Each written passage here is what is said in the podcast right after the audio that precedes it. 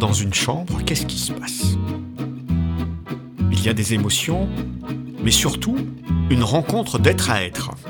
On ne vient pas voir ces personnes parce qu'elles ont une pathologie ou pour faire quelque chose, on vient juste les rencontrer pour ce qu'elles sont, c'est-à-dire des êtres humains. Ça a quelque chose de magique. Ça prouve qu'une humanité existe encore. Et ce, jusqu'au bout de la vie.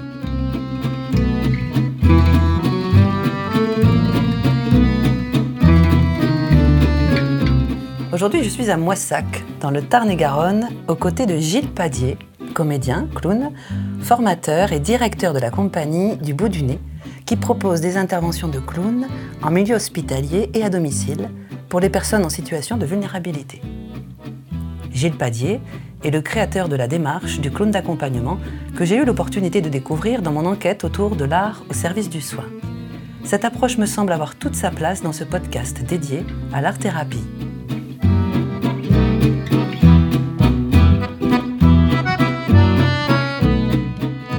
Alors Gilles, merci de nous accueillir avec ce texte et dans tes murs.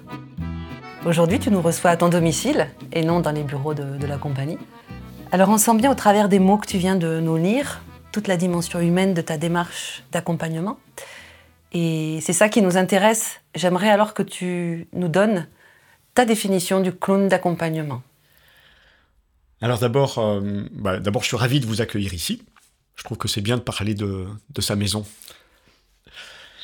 Quand on parle de clown, euh, peut-être avant de, rentrer dans la question que tu me poses, à savoir c'est quoi la définition du clown d'accompagnement, euh, on va peut-être déjà juste commencer par euh, de quel clown on parle.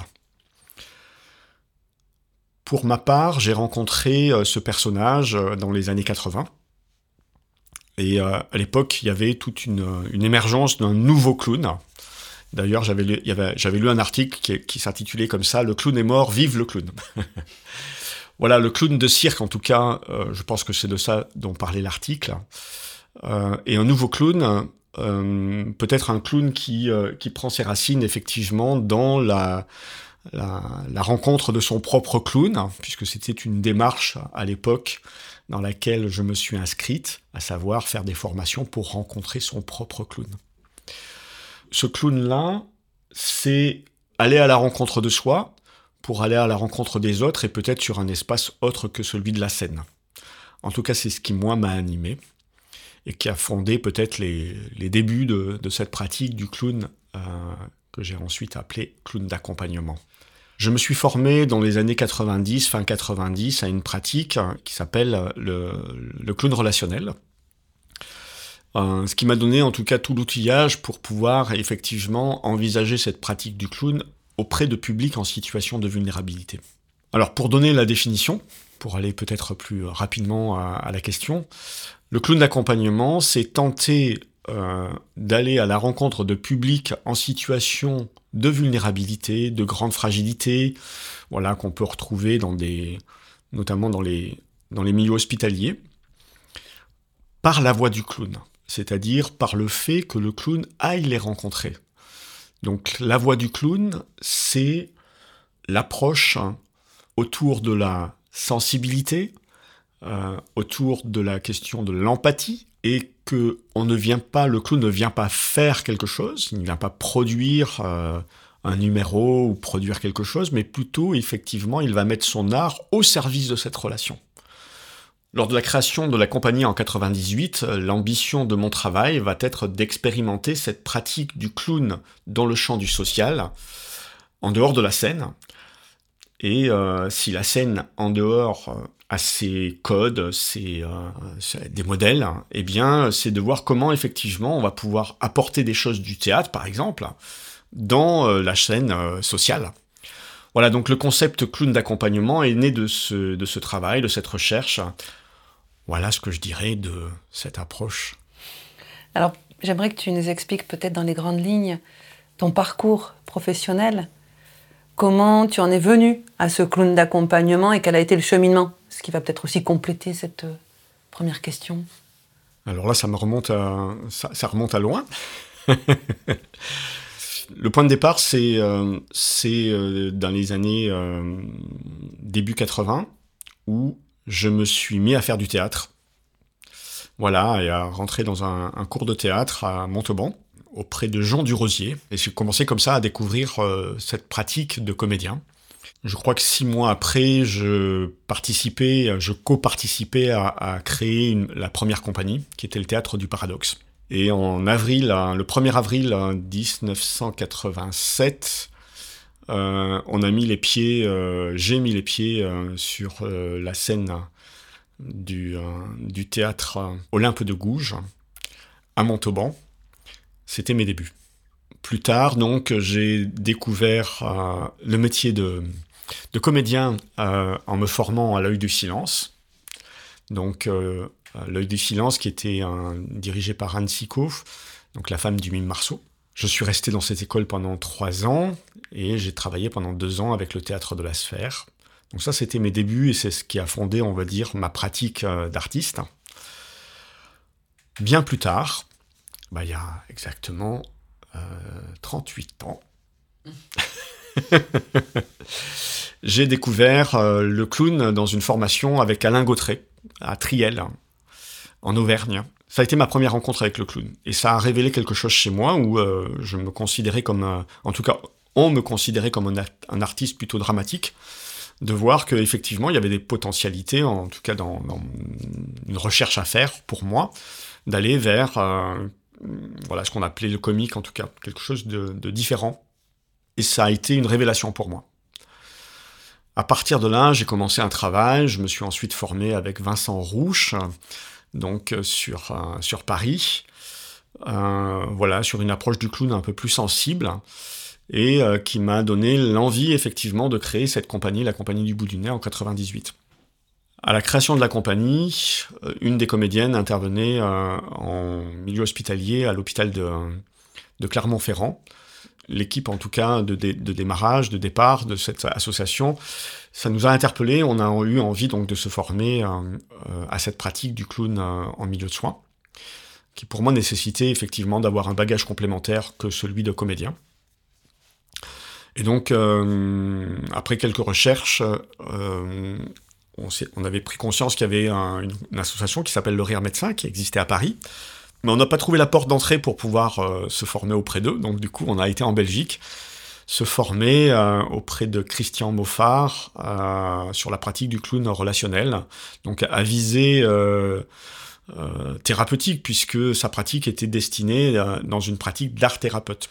Voilà, ce qui, pour le coup, j'ai fait trois ans de formation en Belgique, qui ensuite m'a questionné, ça a cheminé, euh, ça, a fondé tout un, cheminement, c'est-à-dire est-ce que effectivement c'est une pratique d'art thérapeute que j'ai envie d'appliquer, ou est-ce que c'est une pratique de comédien au service de la thérapie, ou en tout cas d'un travail euh, dit thérapeutique, quoi. Je pense que c'est ça, c'est ça qui a fondé mon travail. Euh, donc le clown d'accompagnement est né de toute cette richesse-là en fait, hein. euh, et, de ce questionnement. Est-ce que c'est vraiment une pratique qu'on peut affirmer euh, d'art thérapeute? Pour ma part, je me considère pas comme un art thérapeute.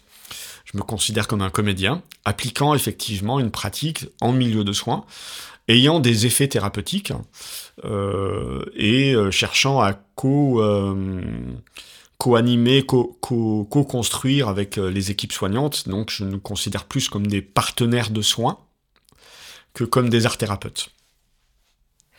Concernant cette pratique justement du clown d'accompagnement, je sais que tu développes un véritable travail de fond, le travail de transmission, de collaboration, de coopération, comme tu le disais juste avant, avec les équipes soignantes, puisque ça fait 25 ans que tu es sur le territoire euh, du Tarn-et-Garonne. Donc peux-tu peut-être euh, nous faire part de façon un peu plus détaillée des apports de vos interventions clownées auprès de ces établissements et des personnes bénéficiaires? Quels sont les bienfaits? Alors soit de façon générale, soit peut-être au travers d'exemples plus, euh, concrets pour illustrer un peu ce, propos-là, même si je sais que c'est une question qui peut être très euh, vaste. Alors la question des effets, c'est toujours une, question riche parce qu'elle est complexe. Euh, pour ça, il y a plusieurs choses. Il y a d'abord, effectivement, d'abord, qu'est-ce qu'on observe et qu'est-ce qu'on cherche à observer. Donc, il y a les effets directs. Hein. Euh, ce qu'on peut dire, en tout cas, c'est que euh, le clown, a priori, n'a pas sa place dans ces lieux-là.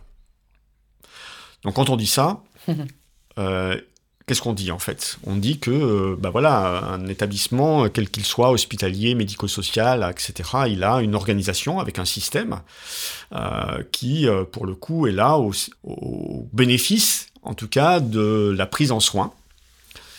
Ça pose la question de, ben, quand on parle de soin, on parle de quoi en fait? Nous, on s'inscrit volontairement dans la définition qu'en donne l'OMS. Donc je vais vous la dire, hein, parce que je trouve qu'elle est intéressante. La santé est un état complet de bien-être physique, mental et social, et ne consiste pas seulement en une, absence de maladie ou d'infirmité. Je le redis. La santé est un état complet de bien-être physique, mental et social, et ne consiste pas seulement en une absence de maladie ou d'infirmité.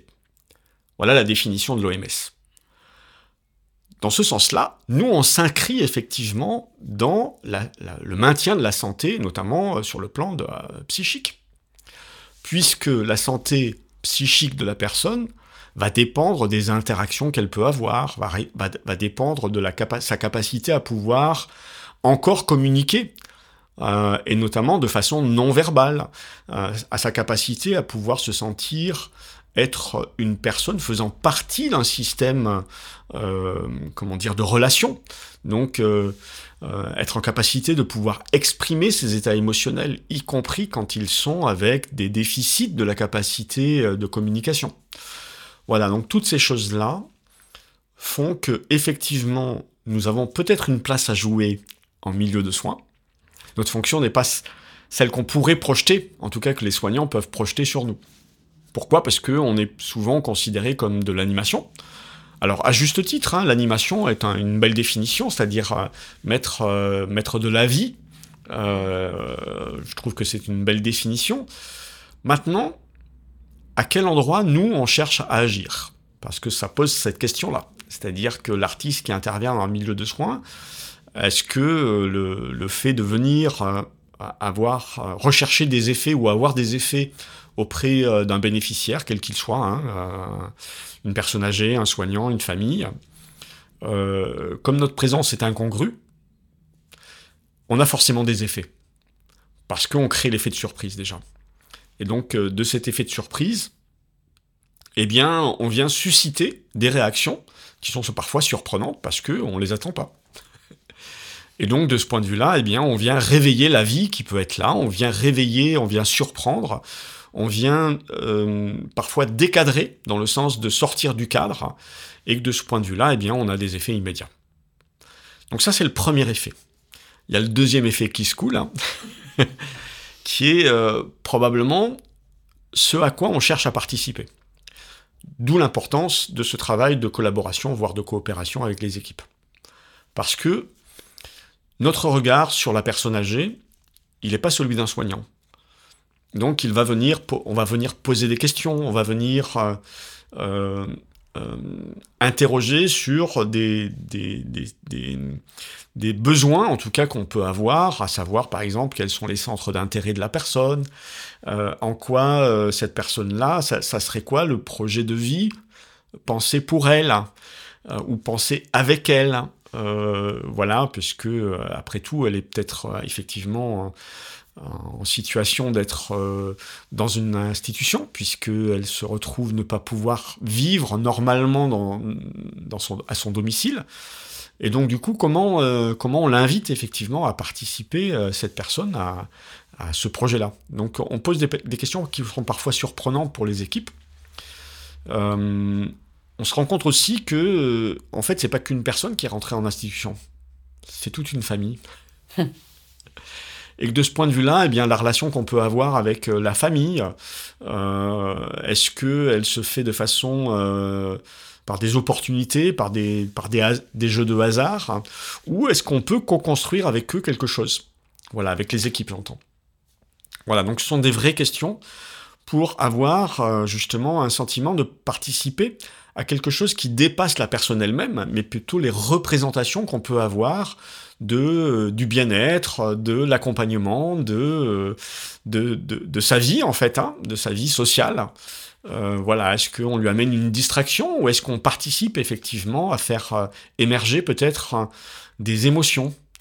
Euh, des émotions qui, pour le coup, sont parfois dans des pathologies euh, récurrentes, où on s'aperçoit, par exemple, qu'une personne va, revivre, redire euh, des situations qui sont bloquées, et en quoi, effectivement, le jeu des clowns peut être aidant là-dessus.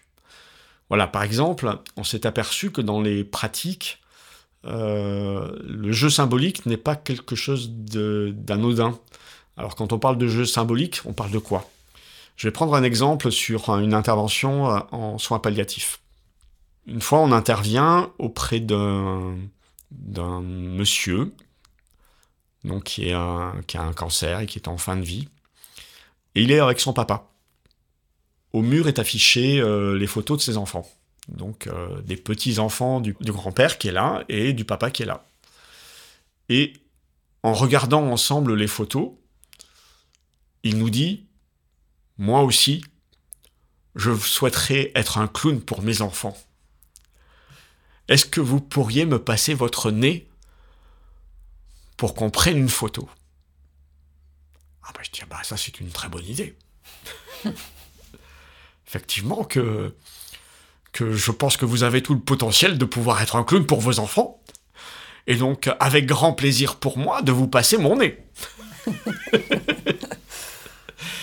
Et euh, il se passe un moment magique que le grand-père euh, prend son smartphone pour pouvoir euh, filmer la scène. Et donc, on est dans un jeu symbolique extraordinaire. Voilà, parce que par le truchement du, de ce masque, de ce nez de clown, eh bien, le père va pouvoir dire des choses à ses enfants. Et là, nous ne sommes là que pour accompagner ça. Mmh. Voilà, donc né ou pas né, le clown est là. et, euh, on, vit un moment de vie, mais, mais, mais, magique, y compris pour le père, le grand-père, donc qui est là, qui accompagne son fils vers la fin, vers la fin de sa vie. Voilà, donc ce sont des moments euh, forts en émotion, mm. et ce sont des moments symboliques extraordinaires. Alors j'en aurais plein d'autres à raconter, hein. Je sais pas si, si on a le temps de ça, mais en tout cas, c'est, c'est voilà ce que j'appelle le jeu symbolique, par exemple. Et que ce moment-là a été un moment fort en émotion, y compris pour la personne que je suis, y compris pour le comédien, parce que, parce que, euh, parce que ça nous ramène en fait à des choses essentielles. C'est que la vie, elle existe jusqu'au bout, et que on peut, en tout cas, par le truchement du jeu, et notamment du jeu symbolique, eh bien, passer des messages, passer des messages d'espoir, passer des messages d'amour, euh, notamment par rapport à ses proches. Quoi. Justement, après, en tant que comédien clown, comment vous recevez tout ça? Donc, euh, comment, après, en tant que vous, individu, vous gérez ça, ces émotions qui, qui, qui vous arrivent, votre vulnérabilité à vous, en fait, aussi? Comment on gère ça? D'abord, je trouve que ce sont des cadeaux qui nous sont faits. Et donc, l'accueillir comme un cadeau, c'est c'est précieux c'est pas rien. Ça remet en question euh, la question du départ, c'est-à-dire de la formation, la question de comment effectivement un comédien peut aller à la rencontre de ces publics-là. Parce qu'on est dans des moments, euh, des moments de vie particuliers et qu'on va être face à des situations qui vont forcément nous embarquer nous-mêmes dans nos propres émotions. Donc il faut être au clair faut être clair. Dans, le travail de transmission que je peux faire parfois avec des comédiens ou des compagnies, je dis que la pratique du clown hospitalier nécessite forcément d'avoir un ego rempli, un ego comblé. Pourquoi? Parce qu'on ne vient pas là pour faire, euh, pour, euh, pour, se, pour, pour, pour se faire voir. On vient là pour se mettre au service. Voilà. Et que ça, déjà, il faut être clair avec ça. Donc ça veut dire que euh, cette capacité à se mettre en, disponibilité, eh bien, euh, faut déjà avoir travaillé sur soi.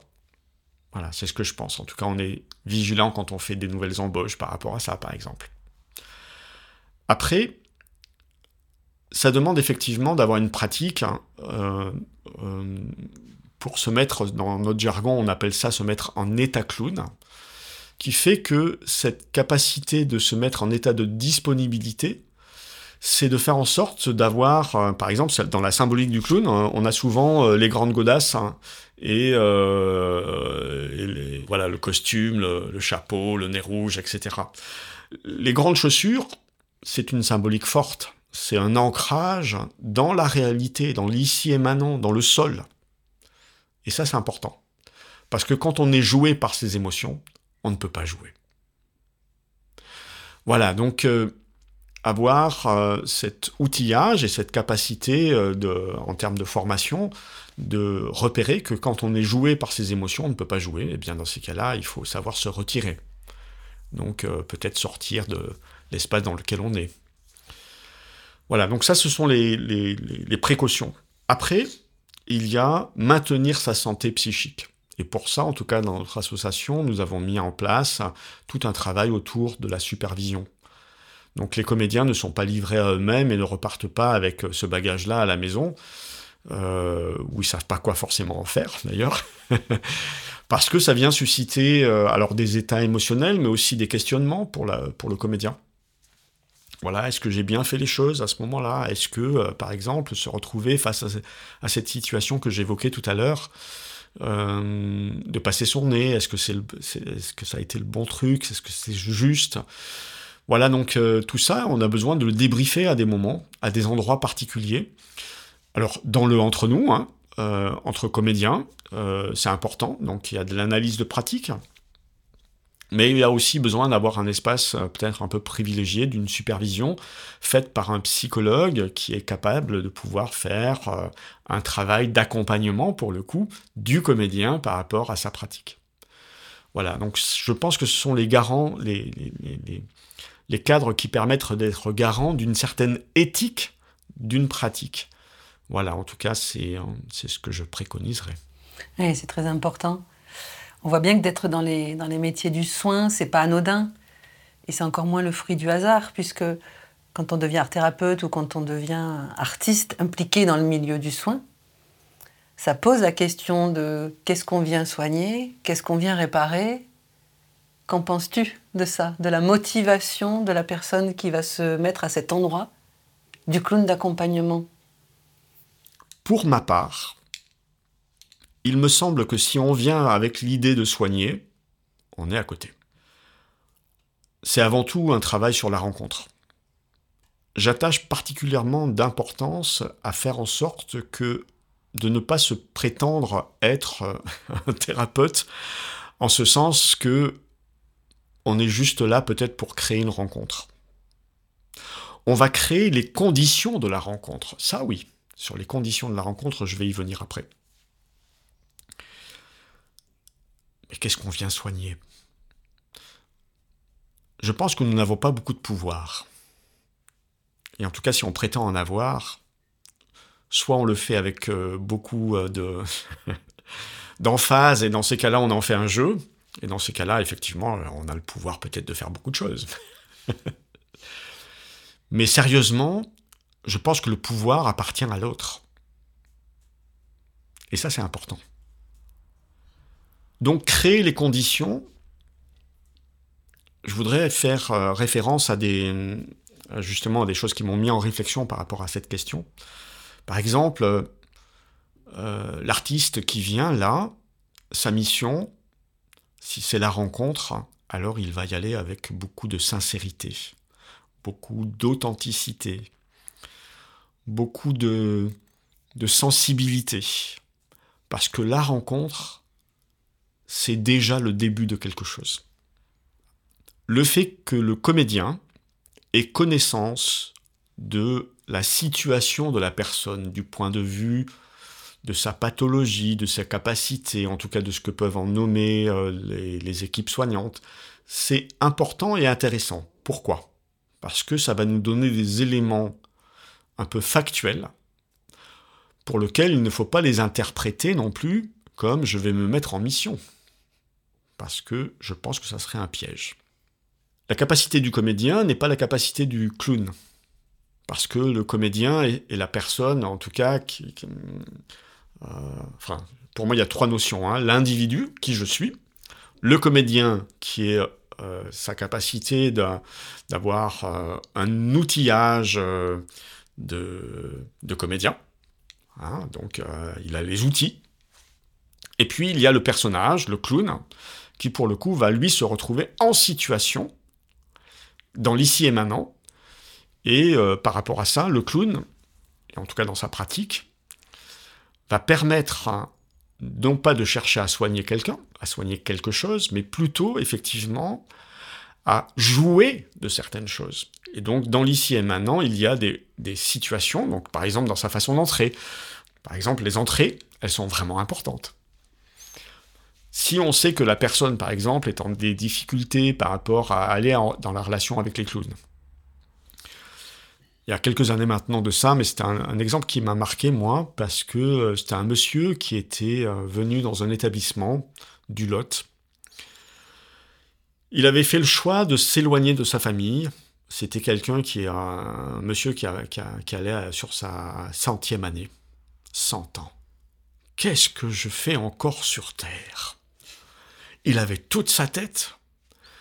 Il ne voulait pas faire souffrir sa famille et il avait décidé d'aller dans une maison de retraite, éloigné de sa famille pour pas qu'il se voie dépérir, qu'il le voie dépérir. Et il voulait mourir. C'était son objectif. La première fois que les équipes nous parlent de ce monsieur, il nous dit bon ben on va tenter d'aller le voir. Ok, on tente la rencontre. Et là, il nous regarde. Mais qu'est-ce que vous faites là? Laissez-moi tranquille. Une fois, deux fois, trois fois, quatre fois. À chaque fois, on se prenait une veste avec lui. La seule chose qu'on arrivait à, lui faire exprimer, c'est euh, laissez-moi tranquille, laissez-moi tout seul, je veux mourir, etc., etc. Et un jour, à force d'insister peut-être, on rentrait dans son paysage. Hein. Eh bien, euh, on ose une question, probablement, je ne me rappelle plus le détail de ça, mais euh, on ose une question et il se met à se raconter, à nous raconter. À partir de ce jour-là, il nous a pris en sympathie. Et on a eu des retours des équipes en disant en fait, les clowns, ils m'ont compris. C'était incroyable. Et à partir de ce jour, on a pu rentrer dans des choses beaucoup plus ludiques avec lui, beaucoup plus légères. Mais on avait créé, et c'est là où la, fameuse phrase du petit prince, euh, le renard qui dit euh, apprivoise-moi, faisait sens pour nous, parce qu'on s'était aperçu effectivement qu'il fallait apprivoiser ce monsieur et faire en sorte qu'on rentre dans une relation sur la durée, euh, où petit à petit, les représentations qu'il pouvait avoir du personnage du clown, de qu'est-ce qu'on venait faire là, qu'on cherchait pas forcément à, créer euh, quelque chose pour lui faire plaisir, ou euh, voilà, eh bien c'était ça. Donc oui, je pense que nous ne sommes pas grand-chose dans un établissement.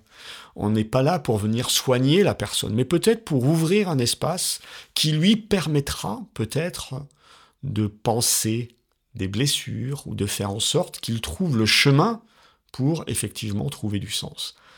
À partir du moment où on crée la relation, je pense qu'on peut aller plus loin après. Voilà. Et que nous avons une responsabilité, par contre, c'est de faire que des moments ordinaires deviennent des moments extraordinaires. Voilà. Et que ça, c'est une responsabilité, par contre. Et que le sens que ça peut avoir pour la personne et pour son entourage, peut être intéressante parce que, pour le coup, on peut avoir des moments, alors qu'on qualifie au théâtre en tout cas de catharsis. Voilà. Pourquoi, par exemple, et le phénomène de catharsis, par exemple, est reconnu dans le théâtre plutôt dans la tragédie? Le clown, et ça c'est intéressant, le clown n'est pas dans le drame, il est dans le tragicomique. Parce qu'il va lui-même se projeter dans le jeu. Voilà, et qu'une situation qui est dramatique, il va tenter de la transformer en tragédie.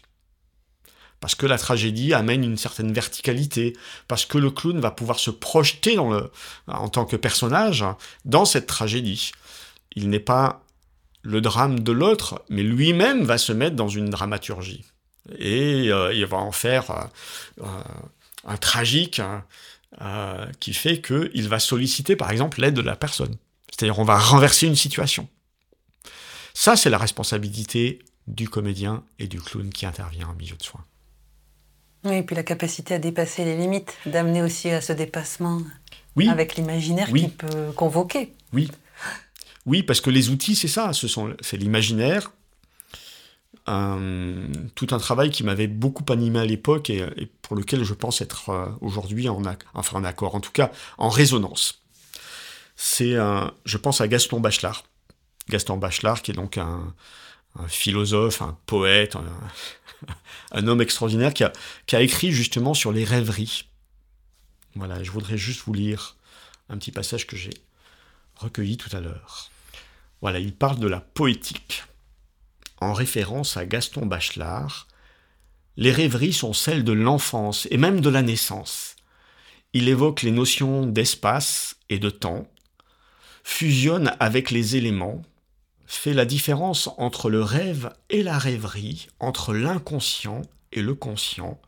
Le lâcher-prise de la rêverie est une ouverture au monde dans l'émerveillement poétique qui se diffuse dans une correspondance rayonnante.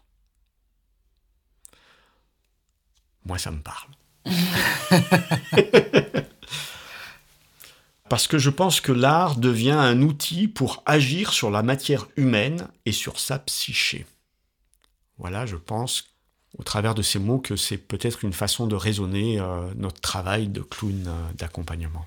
Hmm. Que l'art permet un autre chemin un oui. accès. Oui. Peux-tu partager maintenant avec nous plus personnellement ce qui t'anime depuis 30 euh, ans dans, dans ce métier? Et j'aimerais là connaître peut-être ta, ta, raison profonde de ce qui t'anime au plus profond de toi dans, dans ces 30 ans de vie, d'expérience de compagnie, de comédien, de clown, d'inspiration aussi de cette citation que tu viens de nous lire, de, le fond du fond. C'est osé hein, de poser cette question. C'est osé. Alors dans le fond euh, si je refais référence à, Gaston Bachelard, là, c'est l'enfance, effectivement. Pour moi, dans mon parcours, euh, l'enfant blessé que je suis, c'est c'est retrouver dans cette pratique euh, de comédien, de clown, etc., à penser ses blessures, forcément. Donc cet enfant blessé euh, qui se pensait euh, être plutôt timide, plutôt introverti, plutôt réservé, maladroit, malhabile, euh, ayant une envie de rêver le monde. Voilà. Et dans mon adolescence, je cherchais à à m'ouvrir dans un monde plus politique, dans un monde plus engagé. Je m'intéressais, par exemple, j'avais des lectures sur le communisme, des, choses folles, quoi. j'ai retrouvé là dernièrement, puisque je suis en train de préparer les 25 ans là, de la compagnie, j'ai retrouvé des choses euh, dont je, n'avais plus souvenance en fait, où euh, j'ai fait des formations à l'époque euh, pour apprendre à parler en public. C'était bien avant même que je sois comédien. Hein. Et euh, ça s'appelait Dal Carnegie. Donc savoir prendre la parole en public. Incroyable. J'avais fait ces formations à Cannes. Donc ça me ramène là en fait. Euh, ça me ramène sur, euh, sur le fait que la rêverie, je crois que j'étais un enfant qui rêvait beaucoup. J'ai des souvenirs de, mon enfance, d'être, euh, de partir à l'aventure. Mes parents habitaient dans une maison magnifique, une maison de maître. Donc ils n'étaient pas propriétaires, hein, ils étaient euh, locataires. Une maison de maître qui était face à la mer. Et dans une propriété où il y avait plein de maisons euh, qui étaient occupées uniquement par des gens qui avaient plein de sous et qui venaient là l'été. Eh bien, moi, j'étais un Robin des Bois où j'allais dans ces maisons, les jardins de ces maisons l'hiver, et je me racontais des tas d'histoires.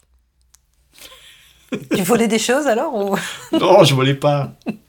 je volais des, je volais des, je volais des moments, je volais, je volais des, des instants.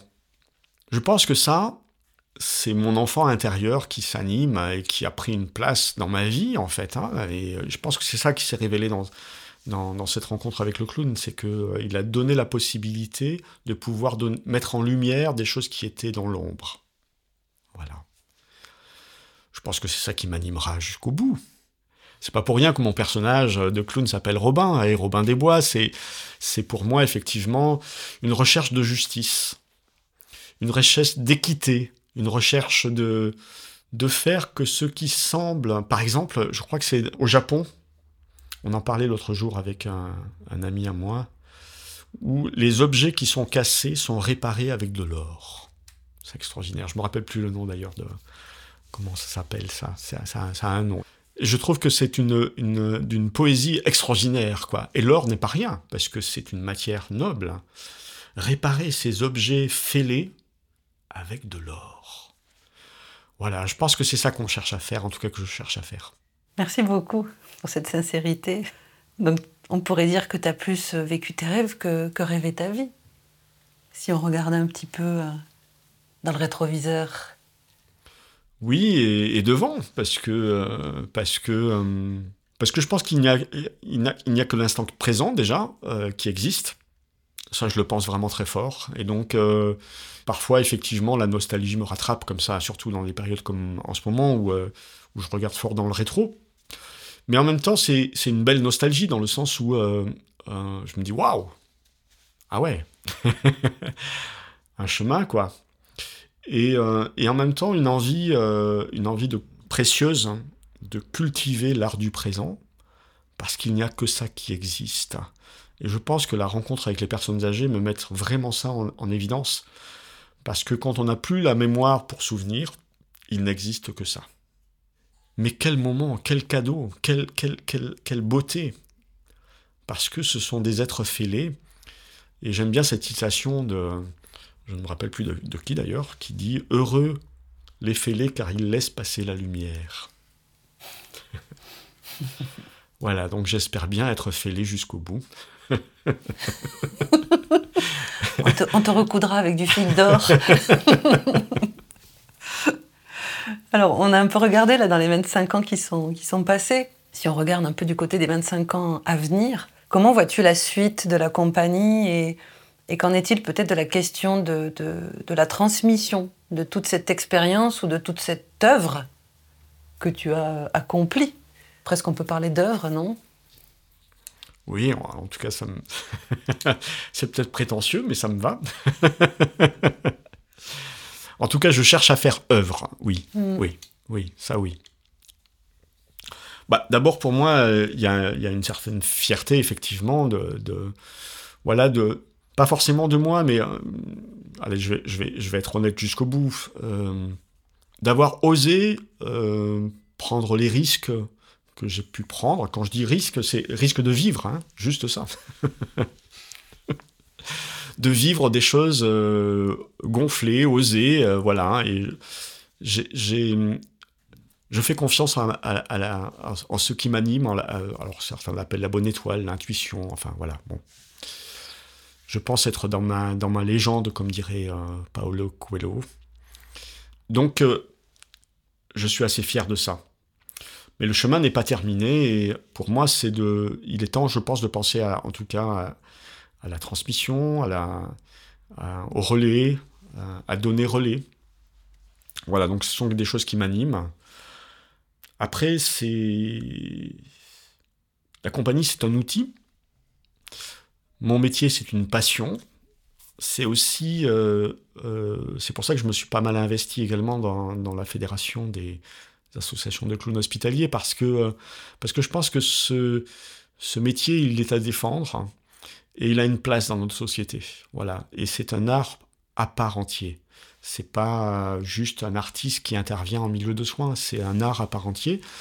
Et souvent, je me pose la question, j'ai pas encore les réponses à ça, en quoi euh, cette pratique du clown en milieu de soins est-elle singulier d'autres pratiques d'art-thérapie ou d'autres pratiques, euh, euh, comme aujourd'hui par exemple, on, pense aux animaux qui ont qui viennent en, milieu hospitalier, voilà, la, qui, est, différent, mais qui, qui ont des effets, on va dire, plus ou moins similaires.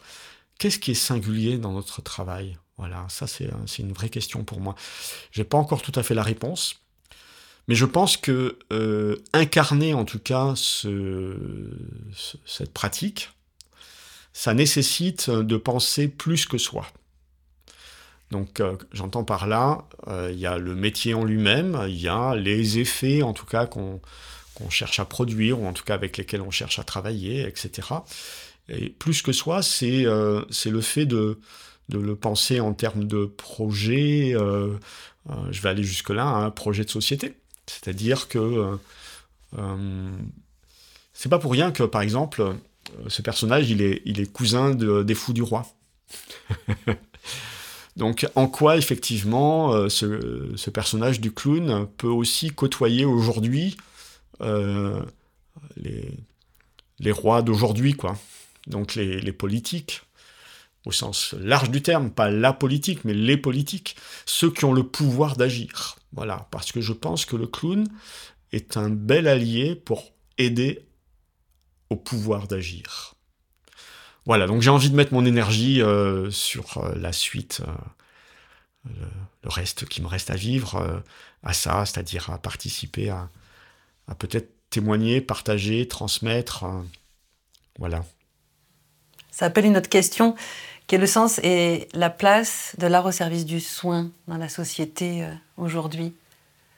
Peut-être plus dans la dimension du clown sociétal qui t'est cher, si on peut aborder ce sujet-là Je pense que l'art euh, a toujours côtoyé le milieu de soins. Quand je dis ça, c'est que, en tout cas dans mes études, j'avais en art-thérapie, j'avais j'avais travaillé sur le chaman, donc l'homme médecin, et l'artiste, hein, en réalité, ne font qu'un au départ parce que le, chaman va utiliser euh, des outils euh, d'artistes, de manipulation, de, de, théâtralité, euh, de, jeux symboliques justement, hein, par, par, la transe, enfin voilà, tous ces phénomènes-là. Donc je pense que les choses sont liées depuis toujours. Nous sommes dans une société où on sépare les choses. Voilà. Et que l'art ou l'artiste, hein, il a une place dans la société particulière parce que euh, parce qu'il produit par ses œuvres, parce qu'il offre, que l'on soit un peintre, un cinéaste, etc., euh, etc. Eh bien, euh, l'art est là pour amener des états émotionnels. L'art est là pour venir toucher. L'art est là pour venir faire réfléchir. l'art est là pour aider à transformer pour ma part, en tout cas c'est le témoignage que j'apporte là aujourd'hui, euh, j'ai choisi un axe particulier qui est effectivement l'interaction directe hein, sur la scène sociale, dans le milieu social, dans, dans la société, pas sur la scène de théâtre, parce que c'est un, axe qui m'a animé. Donc je pense qu'on a une place. Je pense qu'on a une place en milieu de soins parce qu'on vient re-questionner ce qu'est aujourd'hui le milieu de soins. Voilà, et que le prendre soin, prendre soin de l'autre. On voit toutes les catastrophes qui, euh, qui arrivent aujourd'hui, euh, voilà, en ce moment avec le, séisme, la guerre, euh, voilà, toutes ces choses-là, la vulnérabilité, il y en a partout, voilà, et pas que dans les milieux de soins. Donc on doit repenser une société différente, hein, et je pense qu'on a une place par rapport à ça pour penser l'avenir, pour, pour rêver l'avenir, parce que si on ne le rêve pas, eh bien, il est difficile de le réaliser. Donc oui, je pense qu'on doit, on doit, se doit, en tout cas, moi je me, sens cette responsabilité de participer à, ce projet de société, oui. oui. C'est ce que j'ai, en tout cas, euh, je, peux constater aujourd'hui que j'ai choisi ça. Bah, écoute Gilles, merci beaucoup euh, pour euh, nous avoir parlé avec, à cœur ouvert, j'ai envie de dire, avec toute la délicatesse qui, qui t'habite aussi. Moi je suis très, très émue de notre échange et ravie. J'aimerais te laisser le, mot de la fin, en fait, peut-être pour clore. Si toi, tu as une citation, une phrase clé qui fait sens pour toi dans, dans tout ce travail du clown d'accompagnement Juste une image qui me vient. Il y a quelques années de ça, on a, on a fait un travail avec une autre compagnie pour, euh, pour transmettre notre, euh, notre savoir. Et euh, le titre de, du film qui a été réalisé était l'effet papillon. L'effet papillon, c'est une autre image qui raconte ça, c'est-à-dire que ce qui est fragile, ce qui semble être fragile, ce qui semble être euh, éphémère, euh, voilà, un papillon, ça ne vit pas longtemps, un papillon, ça a des toutes petites ailes, dès qu'on le touche, bah voilà, on enlève sa poussière magique. Ça a son importance parce que un, battement d'ailes d'un côté peut amener un ouragan de l'autre côté. Et espérons que ça soit un ouragan de joie. Euh, une autre image qui me vient, c'est que dès le départ de, mon travail, hein, en tout cas sur le travail du clown, j'ai cherché à transmettre. Parce que transmettre, c'était aussi une façon de, m'approprier cette pratique. Et donc, euh, l'intitulé que je donnais à mes formations, c'est En chacun de nous existe un clown. Voilà, donc euh, je, rêve à ce que chacun puisse trouver le sien. On va aller le chercher. Merci beaucoup. Merci. Je vous remercie pour votre écoute et si vous avez aimé ce podcast, n'hésitez pas à vous y abonner. Je vous dis à bientôt pour de nouvelles rencontres animées.